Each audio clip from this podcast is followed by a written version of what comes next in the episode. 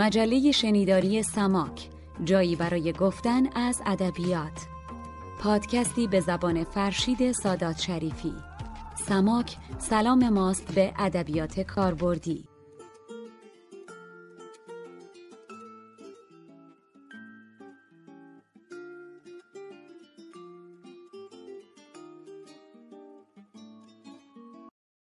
شنونده های عزیز مجله شنیداری سماک سلام. من فرشید سادات شریفی هستم و این بار در سرآغاز دومین بخش از سماک سی و پنجم در گوشرس مهر و توجه شما هستم. این سماک سی و پنجم به ادبیات کانادا اختصاص داره و همینجا خواهش اکید می‌کنم که اگر قسمت اولش رو نشنیدید به توضیحات همین اپیزود در هر جایی که گوشش می‌کنید برید و روی لینک قسمت اول کلیک بکنید و اون رو بشنوید. و اما بعد برای دوستانی که در قسمت اول همراه ما بودند یک یادآوری کوچک می‌کنم که بین اون قسمت که هفته گذشته منتشر شد و این قسمت چه ارتباطی هست و در اون بخش چه شنیدیم. حتما به یاد دارید که در اونجا صحبت از این کردم که برای من نه قهوه تیم هورتونز نه خوراک پوتین نه هاکی و نه دیگر چیزهای کانادا نماد اول اون هست. بلکه برای من سیستم کتاب و کتابخانی از یک طرف کتابخانه های عمومی از یک طرف مشارکت رسانه هایی مثل سی بی سی و از طرف دیگه کلا روح کتابخانه مردم طبقه متوسط.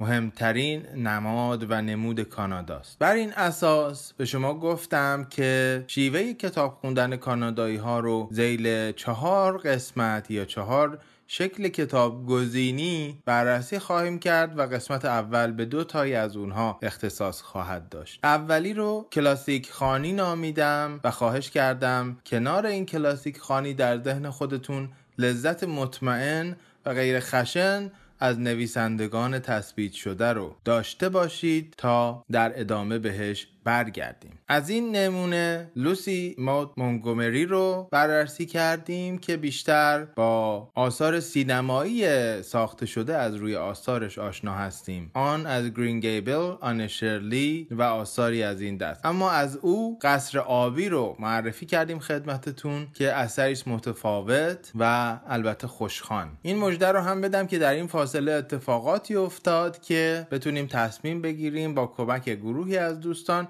این کتاب هنوز ترجمه نشده رو به فارسی برگردونیم و به زودی تقدیم ادب دوستان و شنوندگان پادکست سماک بکنیم. بعد از لوسی موت مونگومری دومین شیوه کتابخانی به میان آمد و اون خانش از روی لیست ها بود و به بهانه مفهوم لیست خانی در انتهای پادکست برنامه سالانه و معروف کانادا می‌خواند رو هم معرفی کردیم. نمونه ای که از افرادی که بسیار مهم هستند و در ضمن لیست های ادبی کمک کردند بهتر و بیشتر شناخته بشن روهینتون میستری بود که اجداد ایرانی داره و نام ایرانی او همون روینتن هست. درباره او همونجوری که در قسمت اول راجع به مونتگومری با خانم دکتر خلخالی صحبت کردیم در قسمت مربوط به روهینتون هم به سراغ جناب بهرام بهرامی رفتیم. مترجم ارجمند ساکن تورنتو و راجب روینتن یا روهینتون برای ما صحبت کردند و بعدش با صدای بنفشه بخشی از آغاز رمان سفری چنین دراز رو شنیدیم. حالا در ادامه این دو مقوله پیش گفته می‌خوایم به دو شکل دیگر از نوشتار و دو شکل دیگر از انتخاب کتاب توسط کانادایی ها برسیم. ولی قبل از اینکه بخوام به این دو شکل برسم می‌خوام بحثی که به صورت تقریبا میشه گفت غیر مستقیم در قسمت اول مطرح شد را پی بگیرم و اون اهمیت کتابخانه های عمومی است. در نتیجه از شما خواهش می‌کنم قبل از اینکه من دوباره به شما برگردم و از این قضیه صحبت کنم سرآغاز یک سرود کودکانه رو که همه بچه های کانادایی بلدن بشنوید و من به شما برخواهم گشت. اسم این سرود هست کارت کتابخونه.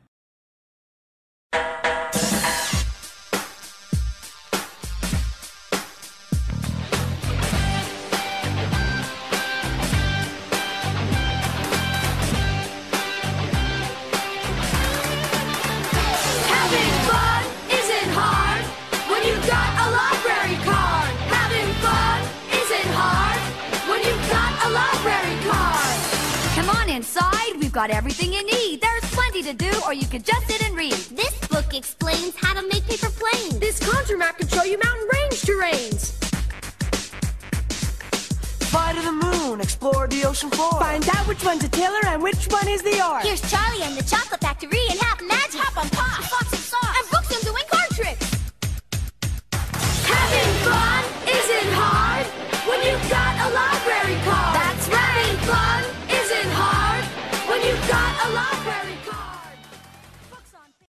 خب بخشی از سرود کارت کتابخونه رو با هم شنیدیم. مشخصات سازندگانش و شاعرش و لینک دیدن و شنیدنش رو هم براتون در فایل های مکملی که در کانال تلگرام میاد خواهم گذاشت. این سرود که اثر جو تول باکس هست در حقیقت داره این رو بیان می‌کنه که وقتی شما کودک یا نوجوانی هستی که کارت کتابخانه داری شاد بودن سرگرم موندن و لذت بردن کار سختی نیست. سرودی نسبتا طولانیه که در اون یک کتابدار میگه که لطفا داخل کتابخونه تشریف بیارید. کارهای زیادی اینجا می‌تونید انجام بدید. اگرم دوست ندارید می‌تونید فقط بشینید و مطالعه بکنید. و بعد مثال های متعددی می‌زنه. اگه به ساختن هواپیما علاقه مندی نقشش آمده. اگر دوست داری کارهای فنی بکنی کتاب مورد علاقت رو می‌تونی پیدا بکنی. پرواز به ماه کاوش کف اقیانوس. دونستن راجع به پارچه قصه های آشنا هیپ هاپ یا بسیاری چیزهای دیگه. نقاشی های رامبراند و مثال های متعددی می‌زنه از چیزهایی که بچه ها با دنیای کتاب ها می‌تونن کشف کنن و یاد بگیرن. وقتی کارت کتابخونه داری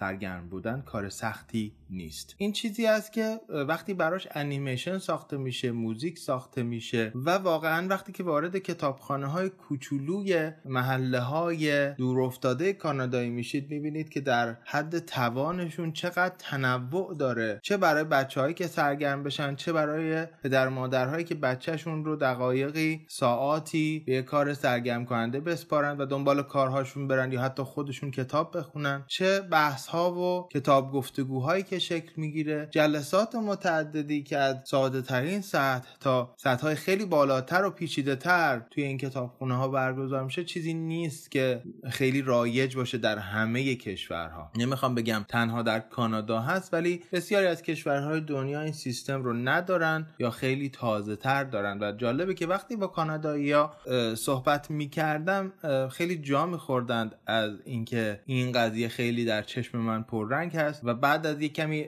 صحبت بیشتر می‌گفتن که خب ما این رو بدیهی گرفتیم. We took this for granted. این مسئله سبب شد که من بخوام از دوستانی که یا به کانادا مهاجرت کردند یا در حال مهاجرت هستند یک بار دیگه خواهش بکنم و دعوت بکنم که عضویت در یک کتابخانه رو برای خودشون و اگر بچه دارن برای فرزندانشون نه فقط داشتن دسترسی به یک مجموعه از کتاب ها یا برنامه های جالب و کامیونیتی محور با همستان محور ببینن بلکه این رو راهی ببینن بلکه بتونن با افرادی در این سرزمین جدید ارتباط عمیق تری بگیرن. دسته سوم از کتاب هایی که می‌خوام معرفی بکنم دقیقا به همین ارتباط عمیقتر گرفتن گروه های مختلف می‌تونه برگرده و مثالی از اون باشه. خانم دبرا الیس یک روان درمانگر روانشناس و مشاور ساکن تورنتو هست که بیشتر از کارهای روان درمانگریش به نوشتهاش شهرت داره و به طور خاص توجهی که او می‌کنه به مردمان خاورمیانه و همزبانان ما اهالی کشور زیبای افغانستان خیلی خیلی می‌تونه محل توجه باشه. کتابی که می‌خوام معرفی بکنم اسمش هست The Breadwinner و جالبه که حالا هم میشه نانآور ترجمهش کرد و هم در پس پشت این ساختار حتی اسم رمان نکته ای هست. از اینکه شخصیت این داستان باید برای نان مسابقه بده. باید بر سر نان بجنگه و اگر نان را به دست بیاره برنده است که خب دشواری زندگی این همزبانان دوست داشتنی رو از همین عنوانش ترسیم می‌کنه. عنوان فرعی کتاب به ما نشون میده که این قصه قصه یک کودک افغان هست در یک منطقه گرفتار جنگ جنگ زده. درسته که این کتاب در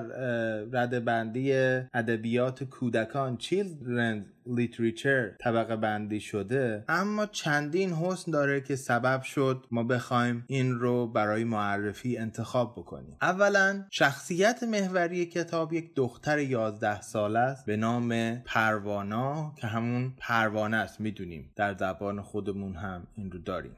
و این پروانه در دوره سیطره طالبان داره زندگی می‌کنه. کتاب در سال 2000 منتشر شده و نقدها و بررسی های بسیار جوایز متعدد و تثبیت کاملی براش انجام شده. در نتیجه شما به راحتی هم در کتابخانه های عمومی هم در کتاب فروشی های دست دوم فروشی حتی با قیمت خیلی ارزان می‌تونید پیداش بکنید در کانادا. 176 صفحه بیشتر نداره و سبک و زبان هم بسیار راحت هست برای خوندن. جذابیت دیگه ای که داره این است که اگر در اطرافتون دوستی بستگانی یا فرزندانی دارید که در سن مرتبط با خوندن چنین کتاب هایی هستن خیلی خیلی خوب هست که این رو دستمایه قرار بدین و براشون صحبت بکنید راجب این همزبانان عزیزمون و تفاوت هایی که ارتباط ما با اونها درون ایران و خارج از ایران از جمله کانادا داره. ظرفیت دیگه ای که این کتاب داره این است که به انیمیشن تبدیل شده و می‌تونید انیمیشنش رو به راحتی تماشا بکنید و در کنار کتاب قرار بدین و دستمایه بیشتری برای گفتگو و جذابیت بیشتری برای دنبال کردن داشته باشید نکته دیگری که درباره این کتاب هست این است که به نوعی این اثر دنبالدار هست و می‌تونید با آثار دیگر خانم دورایلیس هم اون رو دنبال بکنید کمایی که قسمت دومی دارد به نام پرواناز جرنی. در کنار اینها و جز فایلی که منتشر خواهم کرد به عنوان فایل های مکمل و زبان اصلی این اپیزود اگر که اون مکالمه ای که من با یک خانواده چهار نفره کتابخان از سه مختلف داشتم گوش بدین وقتی که با ایمی صحبت می‌کنم این بحث پیش میاد که رمان های نوجوانانه نه فقط برای نوجوانان بلکه برای همه سنین جذاب هستن شخصیت محور بودنشون اینکه این شخصیت ها می‌تونن از پس دشواری ها بر بیان و یک جور معناسازی بکنند برای مخاطب. meaning making در حقیقت اتفاق بیفته. اولین نکته بود که در گفتگوی من با ایمی شکل گرفت. نکته دوم راجب توانمندسازی است که وقتی ما می‌بینیم از دل موقعیت های دشوار این شخصیت ها البته به شکل باورپذیری عبور می‌کنن چه برای اون نوجوان چه برای خود ما یک جور توانمندسازی یا empowerment اتفاق میفته که در ذات هر گونه نگاه کاربردی به ادبیات هست. و همه این دلایل می‌خوام توصیه کنم که این رمان رو دنبال کنید ببینید بخونید بشنوید اشکال مختلفی در دسترس هست و یک بخش دیگری از کار خانم دبرائلیس که بعد از رفتن به زبان آلمانی به زبان فارسی برگشته و در حقیقت بخشی از همین متن هست رو با صدای بنفشه تاهریان خواهیم شنید و اون روایت خوبیش اینه که می‌تونید از طریق کتاب فروشی های آنلاین کتابخان های آنلاین به طور خاص از طریق فیدیو متنش رو تهیه بکنید هر جای دنیا که هستید و حتی نیازی به کتاب کاغذی هم ندارید اگه بخواید ترجمه فارسی رو دنبال. بر این اساس ازتون دعوت می‌کنم که خانش بنفشه تاهریان از صفحات ابتدایی این متن دوست داشتنی رو بشنویم و بعد به شما بر خواهم گشت برای چهارمین شکل کتاب گزینی و سنخ از کتاب ها که ادبیات بومیان کانادا است. به دنبال مادر دبورا الیس. مترجم امیر حسین اکبری شالچی. پروانه پشت چینهای چادری خود زیر لب گفت من می توانم این نامه را به خوبی پدر بخوانم. دست کم به خوبی او. وی زهره آن را نداشت که جمله واپسین را بلند به زبان آورد. مردی که کنار پدرش نشسته بود بیشک نمی‌خواست آوای او را بشنود. در بازار بزرگ کابل هیچ کس دوست نداشت آوای او را بشنود. چون پروانه تنها آنجا بود تا به پدرش یاری رساند و وی به بازار بیاید و پس از کار به خانه برگردد. وی به خوبی پشت پوششهایش پنهان بود. تن و بخش بزرگی از چهرهش زیر چادر پوشیده شده بود در اصل پروانه باید هیچ به خیابان پا نمیگذاشت طالبان دستور داده بودند که همه دخترها یا زنها در افغانستان در خانه هاشان بمانند. آنان حتی بر دخترها ممنوع ساخته بودند که به دبستان و دبیرستان بروند. پروانه ناچار کلاس ششم دبستان را فرو گذاشته بود و خواهرش نوریه هم دیگر اجازه نداشت به دبیرستان برود. مادرش که در رادیو کابل همچون خبرنگار کار کرده بود ناگهان از کار رانده شده بود یک سال بود که آنان همراه مریم پنج ساله و علی دو ساله در یک اتاق زندانی شده بودند. پروانه می توانست هر روز چند ساعت بیرون برود چون باید در راه رفتن به پدرش یاری می کرد.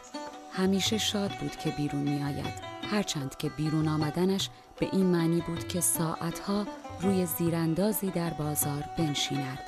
وی حتی آموخته شده بود که جلوی دهانش را بگیرد بسیار آرام بنشیند و چهرهش را بپوشاند پروانه که چهارده ساله بود بسیار خرد می نمود. برای همین معمولا می توانست بی آنکه طالبان پرسش های ناگواری از او بکنند در خیابان بنشیند پدر به طالبانی که می‌خواستند بدانند پروانه در خیابان پی چه میگردد می‌گفت من نیاز به دختری دارم که هنگام راه رفتن یاریم کند سپس پاهایش را به آنان نشان می‌داد. پدر پس از برخورد یک بمب به دبیرستانی که در آن آموزه می‌داد یک پایش را از دست داده بود وی در آن هنگام تنش نیز افکار شده بود و از این روی معمولا مانده و خسته می نمود. پدر گفت در خانه هم پسری ندارم که بتواند یاریم رساند وی بچه خوردی است و بس پروانه سپس سرش را پایین میانداخت و باز هم جمع و جورتر می نشست. می ترسید به چشم طالبان بیاید. همیشه دیده بود که آنان با مردم به ویژه با زنها چه رفتاری می کنند. آنان همه را می زدند و زیر تازیانه می گرفتند. با هر کسی که از نگاه خودشان به دلیلی شایان کیفری بود چنین رفتاری می نمودند.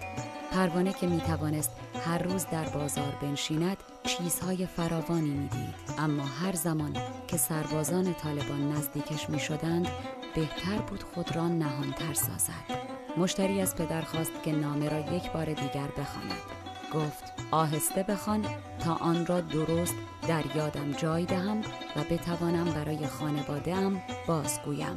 پروانه هم از خدا می‌خواست که نامه نیز به دست او رسد. اندی بود که پست پس از ویرانی جنگ باز در افغانستان به کار درآمده بود. بسیاری از دوستان پروانه همراه خانواده هاشان از افغانستان گریخته بودند. شاید آنان به پاکستان رفته بودند. پروانه چیز باریک سنجانه تری نمی‌دانست برای همین نمی توانست چیزی برایشان بنویسد وی همراه خانوادهش آن اندازه از زیر بمباران گریخته و گریخته بود که دوستانش هیچ نمی‌دانستند او کجا زندگی می کند. پدرش همیشه می گفت افغانستانی ها مانند ستارگان آسمان در همه جای گیتی پراکنده شدند. پدر نامه را برای بار دوم خواند. مشتری از او سپاسگزاری کرد و پولش را داد و گفت اگر زمانی برای پاسخ دادن بیابم باز خواهم گشت. در افغانستان بیشتر مردم نمی توانند بخوانند و بنویسند. پروانه از اندک کسانی بود که بخت یارشان گشته و توانسته بود خواندن و نوشتن بیاموزد.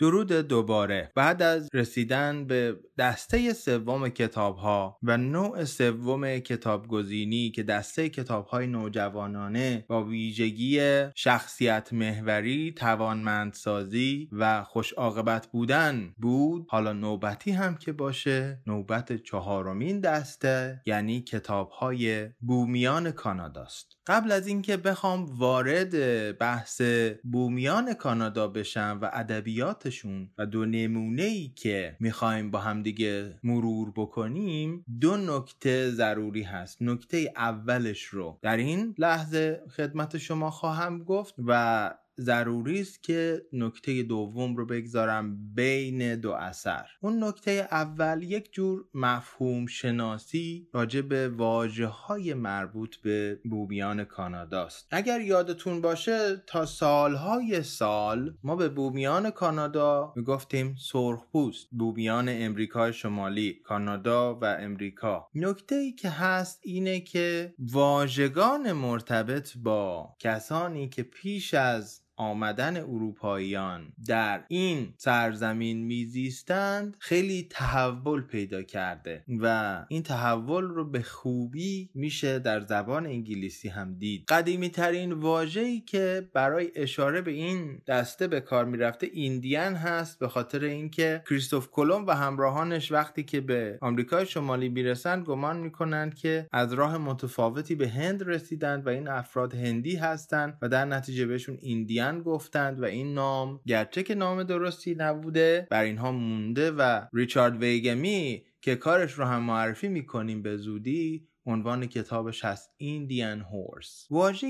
دیگری که مرتبط با این باشندگان و در حقیقت صاحبان و بومیان امریکای شمالی هست مربوط به اون کسانی است که در نوار شمالی در قطب شمال میزیستند و ما معمولا در فارسی به اونها اسکیمو می‌گفتیم یا میگیم. اسکیمو امروز یک واژه بسیار توهینآمیز و دور از ادب اجتماعی تلقی میشه به کار بردنش. چرا؟ چون در بن این واژه اگر زبان محلی رو بدون بدونید و ریشه کاربرد واژه رو بدونید اسکیمو یعنی مردم کش آدم کش من کیلر در حقیقت دو تا دلالت خیلی زشت سوی این نامگذاری در روز اول وجود داشته که ممکنه خیلی وقتا ما بهش آگاه نباشیم. اولا این بومیان این اسکیموها اصلا آدم نیستن آدم فقط اون سفید پوستا هستن. دوم اینا کاری جز کشتن آدم های واقعی که اون سفیدها باشند ندارن. که خب تصدیق میفرمایید که بسیار نام زننده است وقتی که آدم حقیقت ماجرا رو بدونه.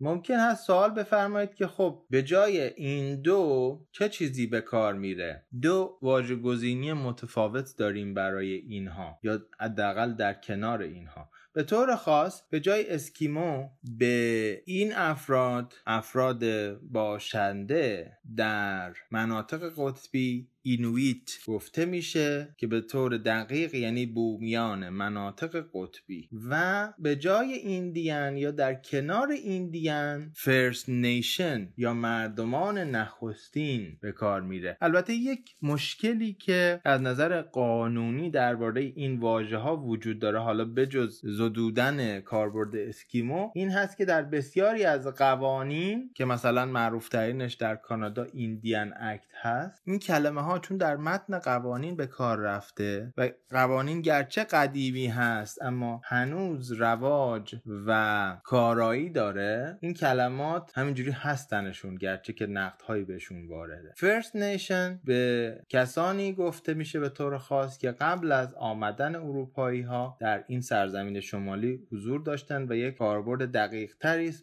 به جای ایندیان یا در کنار ایندیان به موازات ایندیان اما واژه دیگری که لازمه بدونیم چون مثلا وقتی که به دومین نمونمون برسیم متیس یا متی ها هستند که به طور خلاصه متی ها به مردمان دورگه گفته میشه که حاصل آمیزش اروپایی ها با زنان بومی هستند و حتی زبان ترکیبی خودشون رو دارن و جسی سسال از اونهاست و حالا وقتی که به متی ها می‌رسیم تونید این رو مد نظر داشته باشید. در تغییر و تحولاتی که در سرزمین کانادا پیش میاد چه پیش از اینکه کانادا کشور بشه کشور متحد یک پارچه ای بشه که کانادا نامیده میشه چه در زمانی که این اتفاق میافته و چه در تجدید نظری که در قانون اساسی کانادا اتفاق میافته مهمترین نکته که هست اینه که این سه دست مردمان یعنی هم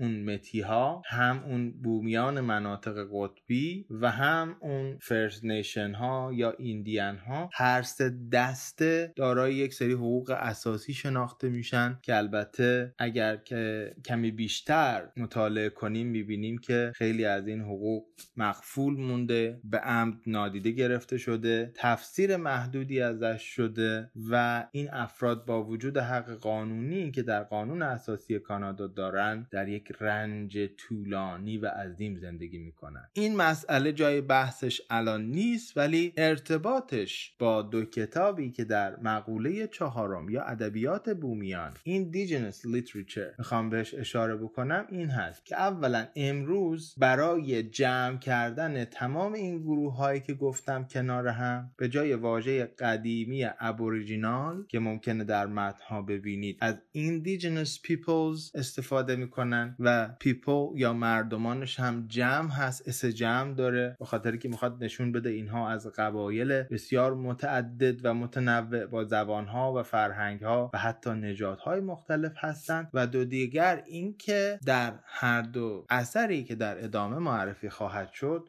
شما ردی از اون رنج ها رو می‌بینید که بعد از شنیدن بخشی از رمان ایندیان هورس یا اسب بومیان نوشته ریچارد وگمی درباره اون رد رنج توی این ادبیات صحبت خواهم کرد. آنچه میشنوید ترجمه اختصاصی دوست و همراه عزیز من و سماک شکیبا شریفپور هست دانشجو و گوشنده رشته مطالعات ترجمه که از تورنتو با ما بوده و لطف کرد قسمتی که خود نویسنده برای رقابت کانادا ریدز در سال 2013 خونده بود رو به فارسی برگردوند و با صدای خودش برای ما خونده. این رو میشنویم و بعد من برمیگردم. نکته های راجع به این کتاب میگم و وصلش می‌کنم به نمونه دوم که از دل خاکستر باشه. صدای شکیبا رو بشنویم. پس از اون با شما خواهم بود. برشی از رمان ایندیان هورس یا اسب بومیان را میشنوید نوشته ریچارد وگمیز. تمیز کردن میدان یخ انگاری وظیفه روزانه هم شده بود و قبل از هر کسی توی مدرسه از خواب بیدار می شدم تا انجامش دهم. قبل از راهبه ها، قبل از کشیش، قبل از اینکه حتی آشپزها به آشپزخانه برسند تا حلیم جو و نان تست خشکمان را آماده کنند که صبحانه هر روزمان بود. به ساعت زنگدار نیازی نداشتم. فقط بیدار می شدم و در تاریکی با دقت لباس به تن کردم و جوراب به پا از پله ها پایین می خزیدم تا در پشتی. جایی که چکمه های لاستیکی نازکم را می گذاشتم. یک جفت جوراب پشمی اضافه پا می کردم همانها که پدر لوبوتلیه برایم جور کرده بود بعد با تقلا کت زمستانی و شال گردن و دستکش هایم را می پوشیدم و می زدم بیرون روی پله های پشت ساختمان سرمایان صبح ها همیشه مثل تیغی تیز به ریه هایم فرو می رفت. هوا آنقدر سرد و خالص بود که نفس کشیدن سخت می شد و مجبور می شدم یکی دو بار ریه هایم را پر خالی کنم و چند بار پا به زمین بکوبم تا خون در تنم به جریان بیفتد و بعد آرام دور مدرسه به راه می افتادم و می رفتم آن طرف طویله آنجا که میدان یخی قرار داشت. جهان ارغبانی بود با باریکه هایی کم یا زیاد از نور ماه که کمک می کرد ببینم. پارویم را از جایی که زیر برف پنهانش کرده بودم بر می داشتم و دست به کار می شدم. از یک سر شروع می کردم و برف را حل می دادم آن سر تا پای تخته های دور زمین. وقتی که میدان از برف پاکیزه می شد می رفتم سر وقت کناره ها و خبه های برف را می ریختم آن ور تخته ها. آن نفس نفس زدن ها و آن ابرک های مهگونی را که دور سرم میچرخیدند خیلی دوست می داشتم. عرق می کردم.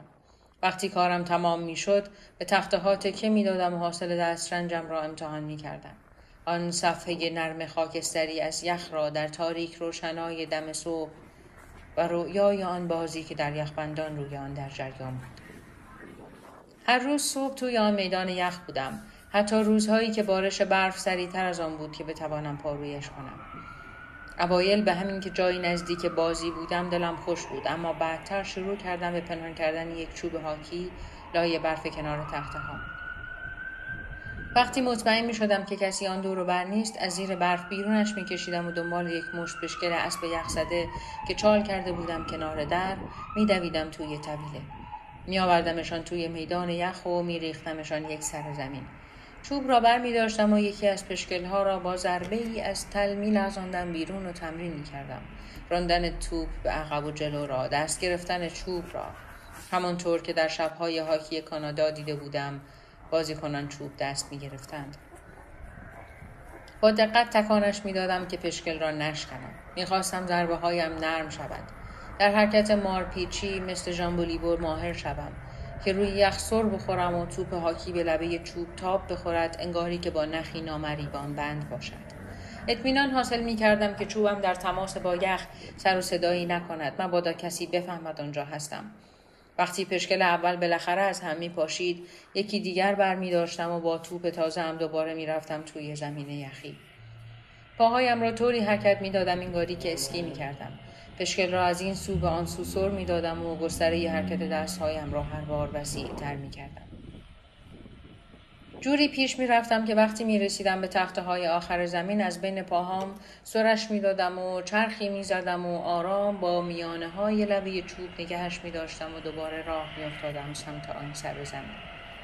وقتی تمام پشکل ها می شکست با ضربه های مچ دستی آرام می پراندمشان آن طرف تخته های کنار زمین همان جور که از دیو بلون بازیکن نیویورک رنجرز دیده بودم بعد چوب هاکیم را با برف می پوشندم با پارو رد تمرینم را تمیز می کردم و راه می افتادم سمت ساختمان برای صبحانه و درس مشق. شب توی خوابگاه تمام پسرها که خواب بودند از تخت بیرون می آمدم و در راهروی بین ردیف تخت های تاشو آنجا که محتاب کفپوش را شبیه یخ می کرد می ایستادم و ادای حرکت دادن چوب هاکی را با دستهایم در می آوردم. خودم را می دیدم که مثل برق از خط آبی می گذرم و با چیر دستی با لبه چوب هاکی توپ را پناه می دهم. آخرین بازیکن دفاع را دور می‌زنم و با سرعت به سمت دروازهبان می روم که یواش یواش دارد برمیگردد سمت دروازهش. اسکی که می کردم وزنم را از این پا روی آن پا می انداختم می جنبیدم جا خالی می دادم و توپ همچنان در آغوش چوب من لمیده بود. فاصله میان من و دروازبان آب می‌رفت. به ده پایه او که می رسیدم توپ را می کشیدم پشت پای راستم. بعد وزنم را رو به جلو می انداختم روی پای چپم و می گذاشتم تکانه چوب و توپ را به جلو براند زمان انتقال سرعت که می رسید با شکست مچها توپ را به نقطه نامعلوم در گوشه راست و بالای دروازه پرتاب می کردم و تور پشت سر دروازبان بینوا برم می کرد. طبیعتا نیروی ضربه هم مرا روی یک زانو می نشد. دستهایم را در روشنایی خاموش خوابگاه بالا می بردم. دهانم از شعف باز می ماند و رو به تصویر مسیح می بودم که به دیوار آویخته بود. در عوض رستگاری من با چوب و چکمه و یخ میسر می شد و رویای بازی هاکی. آنجا می ایستادم دستها به نشان پیروزی برافراشته و احساس تنهایی یا ترس ترک شدگی یا رها شدگی نمی کردم.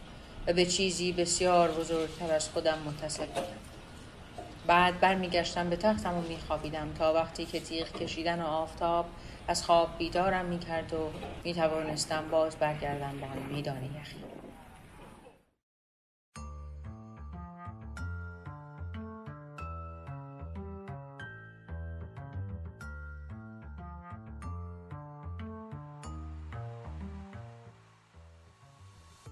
گر بجویم پر نمانم زیر خاک بر امید رفتن راه سماک. گروه علمی آموزشی سماک را از طریق وبسایت samak.ca دنبال کنید. سماک s a m a a k.ca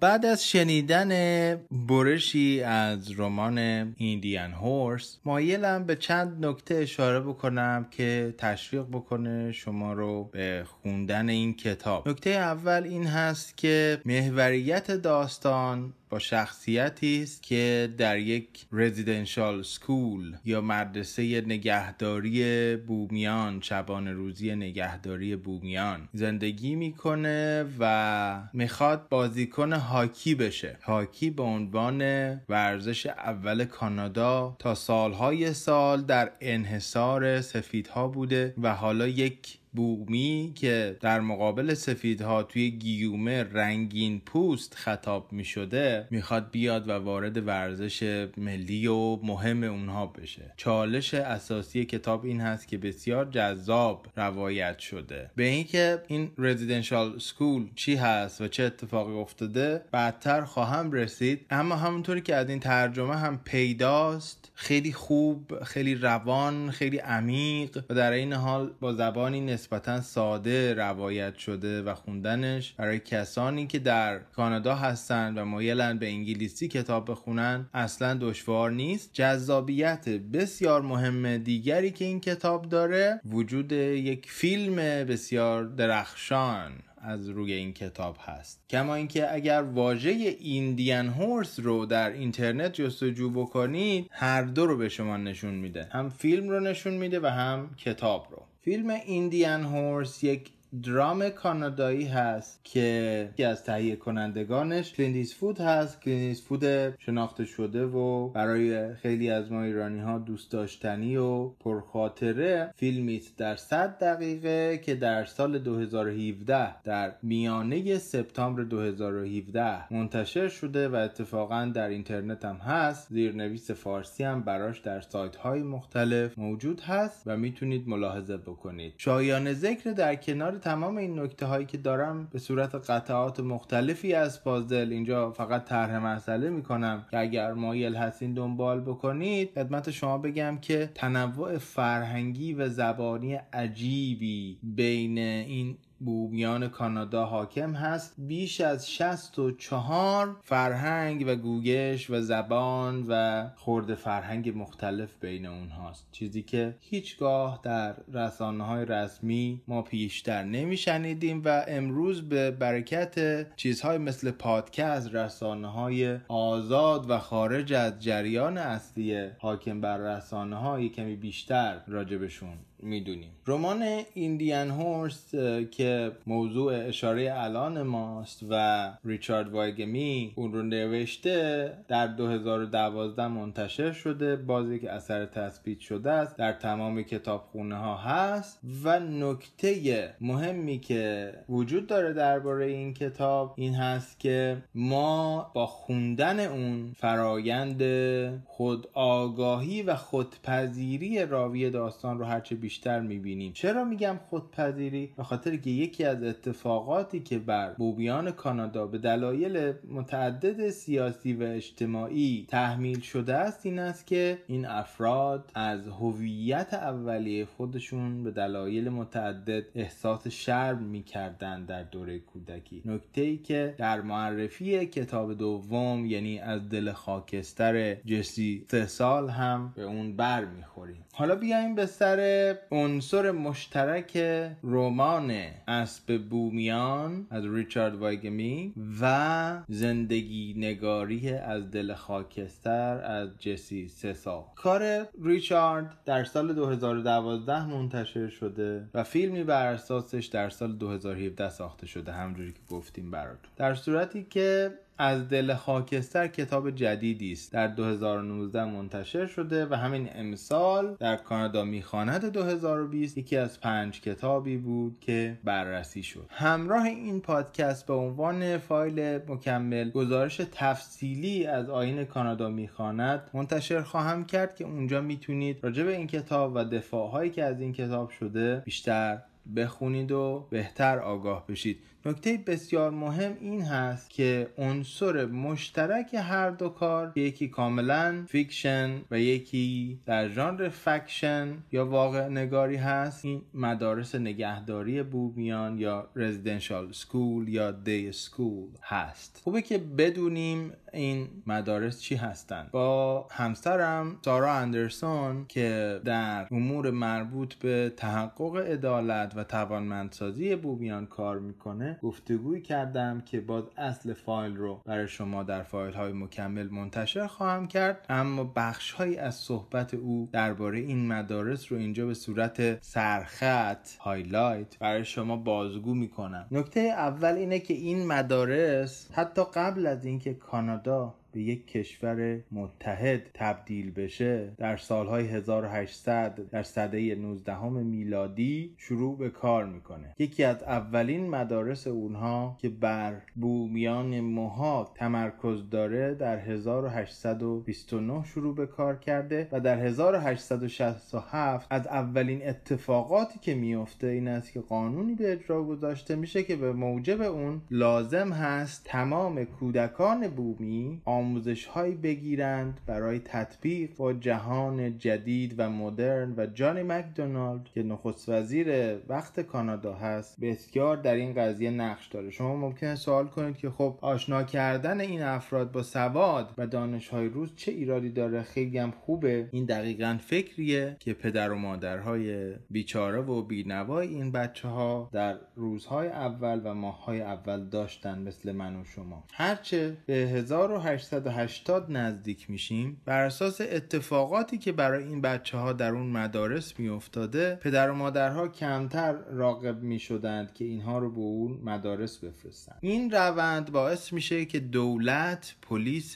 سوار نظام کانادا رو که امروز به اسم RCMP می‌شناسیم تأسیس بکنه. هدف اصلی و اولیه این پلیس سوار نظام که ما در سریال های کانادایی اونها رو خیلی نازنین و زیبا دیدیم در لباس های قرمز این بوده که قوه قهریه لازم برای جدا کردن این بچه ها از والدینشون رو فراهم بکنه. در بازه زمانی بیش از 115 سال از 1880 تا 1996 این مدارس در سرتاسر سر کانادا وجود داشتن. دولت به کلیساها پول میده که این مدارس رو تأسیس بکنن از این بچه ها نگهداری بکنن و هرچه پیشتر میره با یک شتاب عجیب و غریب خشونت در دل این سیستم شاید در روز اول خیرخواهانه بیشتر و بیشتر میشه. تا جایی که اولا از زمانی به بعد دیگه اجازه نمی‌دادن به این بچه ها که حتی در تعطیلات تابستانی به خانوادهشون برگردن به خانه و خانواده برگردن. به شدت سعی می‌کردن بچه های یک خانواده رو در جاهای مختلف در مدارس مختلف دور از هم بگذارن و هر دوی این کار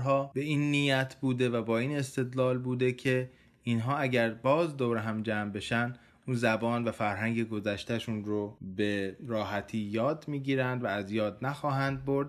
و ادغام یا اسیمیله نخواهند شد. اتفاق فاجعه بار بعدی که میفته گزارش های متعدد از سوء رفتار آزارهای رفتاری روانی جسمی و جنسی در قبال این بچه های بیگنوا هست. خیلی از اونها در معرض آزمایش های عجیب و غریب پزشکی بودند و مردند. حتی گزارش هایی هست که در یکی از این مدارس کشیش ها برای تفریح در شب جمعه آغاز تعطیلات آخر هفته این بچه ها رو به صندلی میبستن و به اونها شوک الکتریکی می‌دادن. شاید فکر کنید دارم اقراق می‌کنم. شاید فکر کنید این بومی ها از خودشون این مسائل رو در آوردن تخیل کردن ابداع کردن اقراق کردن. ولی جالبه براتون بگم بعد از اینکه رسانه های آزاد بیشتر و بیشتر به این مسئله پرداختند گروه بزرگی از کسانی که در این مدارس بودند یک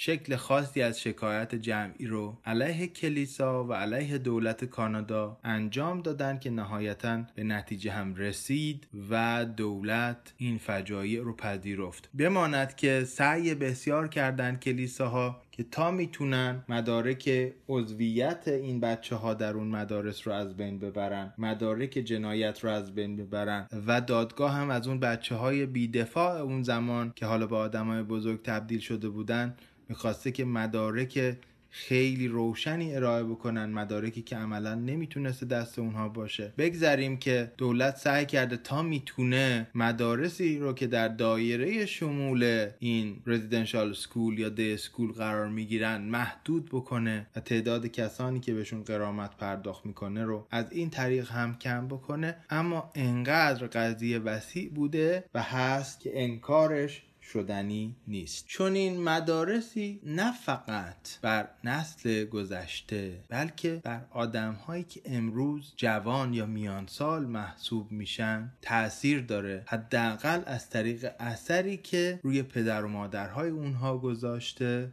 و به طور غیر مستقیم و بسیار البته مؤثر روی زندگی خود اونها. اینکه ریچارد وایگمی از دل اون خوابگاه ها می نویسه و جسی سه سال چند سال بعد یعنی همین اخیرا از خیابان خواب شدن خودش بر اثر رنج هایی که پدر و مادرش از اون مدارس بردند می نویسه نشون بده که گرچه که ریچارد خودش در اونجا بوده و جسی لزوما نبوده اما هر دوی اینها به شکل های بسیار نزدیکی به هم از این ماجرا در رنج بودن از دل خاکستر دقیقا همونجوری که پرنده ققنوس رو به یاد ما میاره خواد به ما نشون بده که چطور جسی که تحت تأثیر اعتیاد پدر و رنج مادر و از همگسیختگی خانواده بر اثر تجربه بسیار دردناک پدر و مادرش در این مدارس قرار می‌گیره چطور مجبور میشه اونها رو ترک بکنه و با پدر بزرگ و مادر بزرگش زندگی بکنه و بعد چطور گرفتار اعتیاد میشه چطور پدر بزرگش او رو از خانه بیرون می‌کنه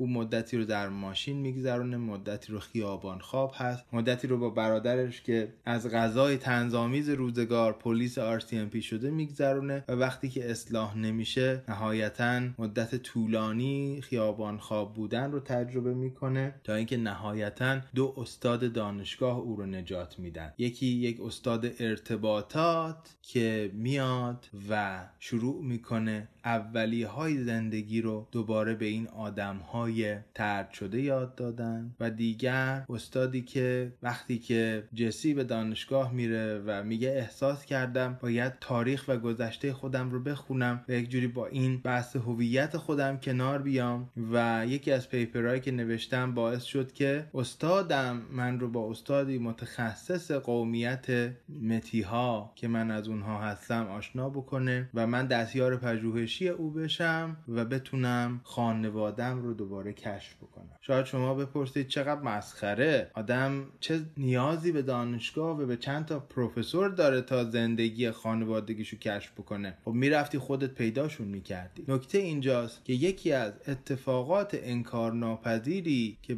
بر این بچه ها رفته است و تاثیر بسیار طولانی مدتی گذاشته جدا افتادگیشون از خانواده از خواهرا برادرا پدر و مادر هست. و نه اینکه فکر بکنید اینها از سن بسیار مثلا نوجوانی این بر سرشون می‌رفته. نه در زودترین زمانی که می‌تونستن. سه سالگی و چهار سالگی سن بسیار رایجی هست برای جدا کردن این بچه. بشنویم کلام خود جسی رو خیلی کوتاه و بعد مادرش رو پیدا می‌کنه. چیزی که هنوز و هر بار شنیدنش قلب من رو مچاله می‌کنه. مادری که در یک مرکز بازپروری و بازتوانی بستری هست و بعد که جسی مراحل ترقی رو داره طی می‌کنه شماره از او پیدا می‌کنه و پیغامی گذاشته. پیغامی که پشت همه در هم شکستگی این آدم از یک روح بزرگ و یک گشاده دستی عجیب حکایت داره. حالا گوش می‌کنیم. میگه که من نمی‌دونم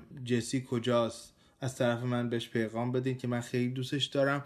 امیدوارم خیلی از نبودن من در رنج نباشه هنوز و کمتر رنج ببره. و اگه به چیزی نیاز داره لباس زیری جورابی چیزی کم و کسری داره بگین من براش بفرستم. که این نشون میده این بومیان بیچاره ای که تحت تاثیر این سیاست ها بودن اصلا آدم های بدی نبودند و نیستند. با روح های بزرگ و دستان گشاده ولی وجودهای در هم شکسته این تکه رو بشنویم به شما بر خواهم گشت که یک جنبندی بکنم این مقوله چهارم رو What does home mean to you now? Love. It's that simple. Personal love, to love myself first, to love Creator, to love the land, my wife. That's home. To love my family, my mom, my brothers. For a long time, love didn't live inside this heart. It was broken. That's what it comes down to. That's the connection that I'm talking about. Jesse, it's been a real honor to talk to you. Thank you so much. Thank you. Jesse Thistle is the author of From the Ashes, my story of being Metis, homeless, and finding my way, and he joined me in Toronto. Thank you. Okay, here's what it said Hello, I've been trying to contact my son, Jesse Thistle, for quite a while, and he is never where I'm told he is. I heard he was in a Harvest House, and I'm sure God had a hand in it. It's a long story, but I've been praying for my son. I haven't talked to Jesse for a long time, and I don't know what problems he has anymore. I hope he's not suffering too much. Our family was torn apart a long time ago, and I wasn't able to be around Jesse too much. But he always seemed to calm down around me. Anyway, if he is there, tell him I'm happy he's getting help if he needs it. I love him very much, and please just let him know if he is there. If he needs anything, socks, underwear, whatever, let me know and I'll try to send it.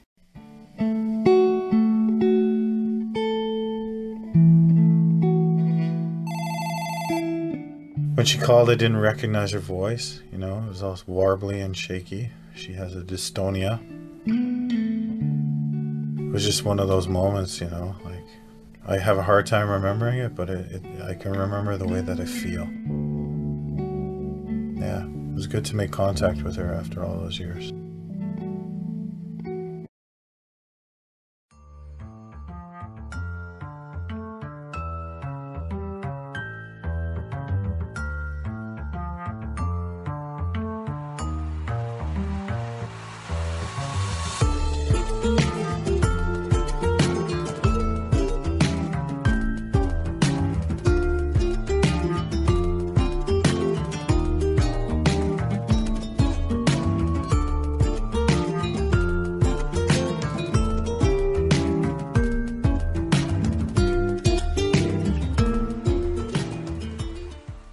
مجله شنیداری سماک جایی برای گفتن از ادبیات.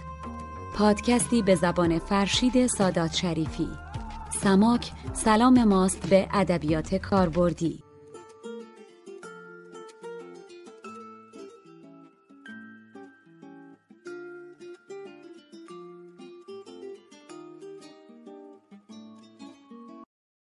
برگردیم به چهارمین و آخرین قسمت کتاب هامون در مقدمه گفتن از این مقوله چهارم که ادبیات بومیان کانادا باشه از برخی واجه های مرتبط با این بومیان گفتم و بعد ایندیان هورس رمان قوی و تحسین شده ریچارد ویگمی رو پیشنهاد کردم که بخونید و فیلمش رو ببینید و بعد به بحث مدارس نگهداری بومیان رزیدنشال سکول یا دی سکول اشاره کردم. می‌خوام به این برسم. همونجوری که در رقابت کانادا می‌خواند امسال راجع به نمونه دوم از دل خاکستر نوشته جسی سسال گفته شده همه مردمی که به نحوی در کانادا هستند کانادایی هستند یا قرار به کانادا بیان نیاز دارن آثاری چنین رو بخونن. چرا؟ چون اولا با گذشته و پیشینه این آثار بومیان به شکل کاملا متفاوتی و از زبان خود اونها آشنا میشن. دوم اینکه جسی یک نمونه استثنایی است که با نازنینانی که بر سر راهش قرار می‌گیرن می‌تونه مسیرش رو عوض بکنه. امروز داره دکترای تاریخش رو می‌گیره در دانشگاه یورک. همزمان هیئت علمی اون دانشگاه هست در برنامه مربوط به بومیان و خیابان خواب ها یعنی تجربه فاجعه باری رو که خودش پشت سر گذاشته به یک واحد درسی و به یک برنامه آموزشی تبدیل کرده. همه ما نیاز داریم کارهایی مثل این دو کتاب رو بخونیم تا اولا با واقعیت آنچه بر بومیان کانادا رفته است آشنا بشیم. تصوراتی که داریم. چون خیلی از ما در شهرهایی که زندگی می‌کنیم این بومیان رو می‌بینیم در شرایط خیلی بد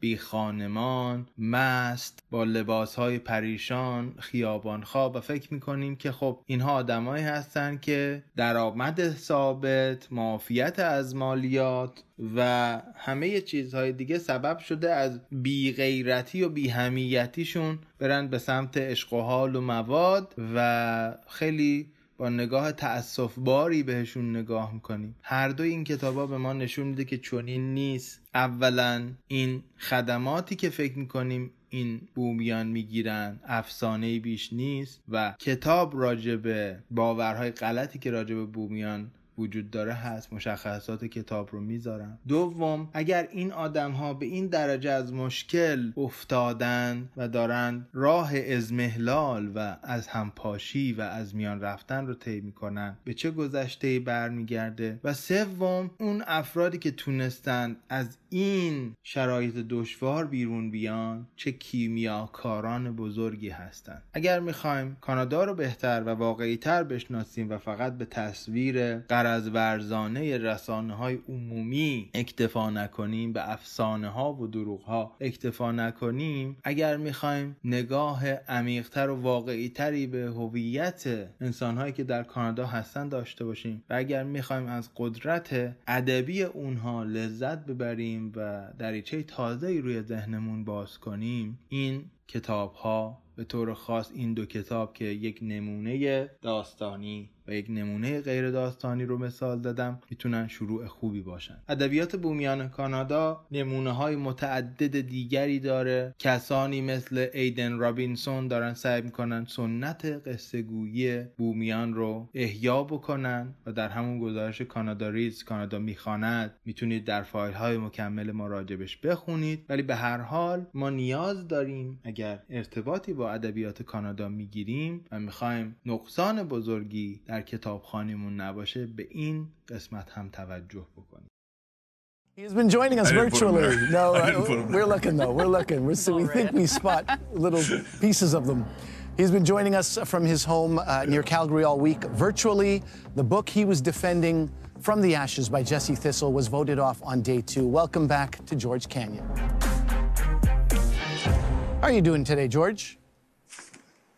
I'm I'm doing good. I'm very excited to see how this is going to play out today. I I have no idea. I as someone asked me what I thought. I'm like I have I can't even guess right now which book is going to win. hmm I want to before we get into which book wins today. Uh, I want to give you a final opportunity to remind everyone why Canada should read the book that you were holding up um, uh, with, with such uh, such strength in your hands uh, from the ashes. Yeah, uh, you know, I've I do a lot of reading, and um, never has a book touched me so profoundly as this book. Jesse Thistle is is just uninhibited and so transparent in telling his true life story of what he went through. Um, right from when he was three years old and was stealing from a convenience store with his two older brothers at age four and five, um, just so that they could eat.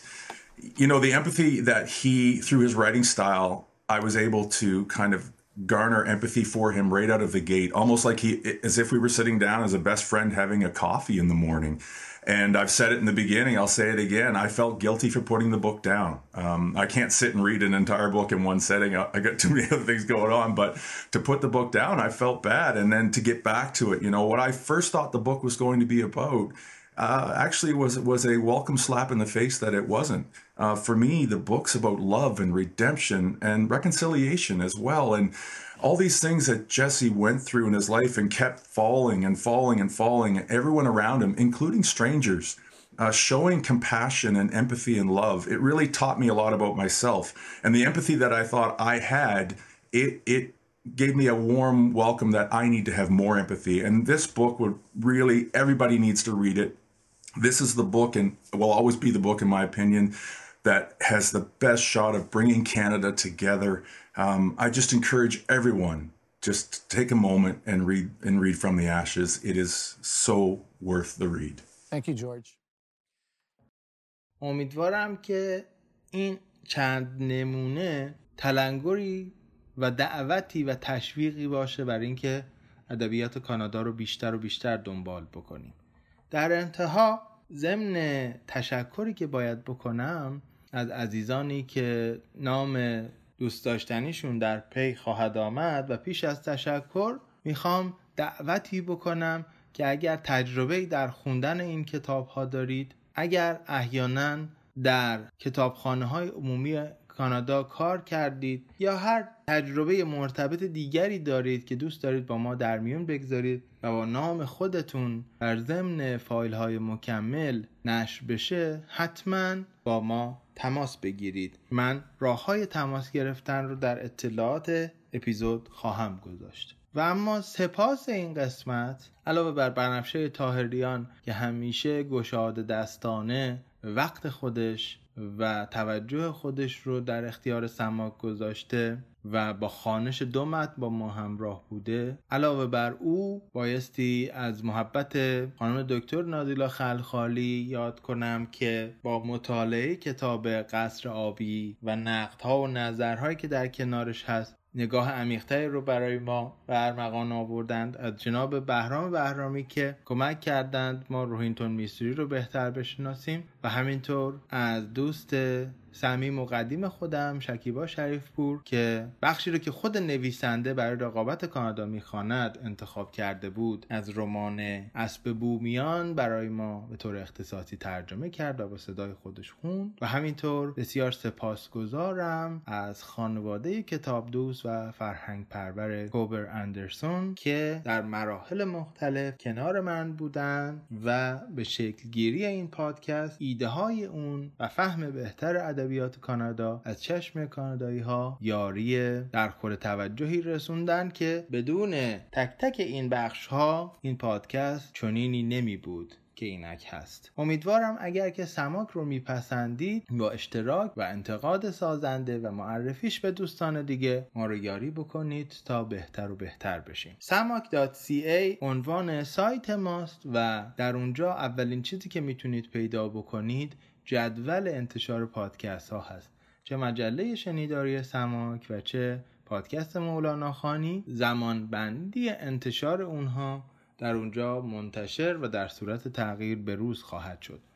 بدین ترتیب می‌رسیم به زمان خداحافظی و من تا شماره بعد شما عزیزان همراه سماک رو به جهان رنگین کتاب میسپارم و براتون جان آباد و خاطر آزادی رو آرزو مندم با مهر و احترام فرشید سادات شریفی اتاوا پایتخت کانادا.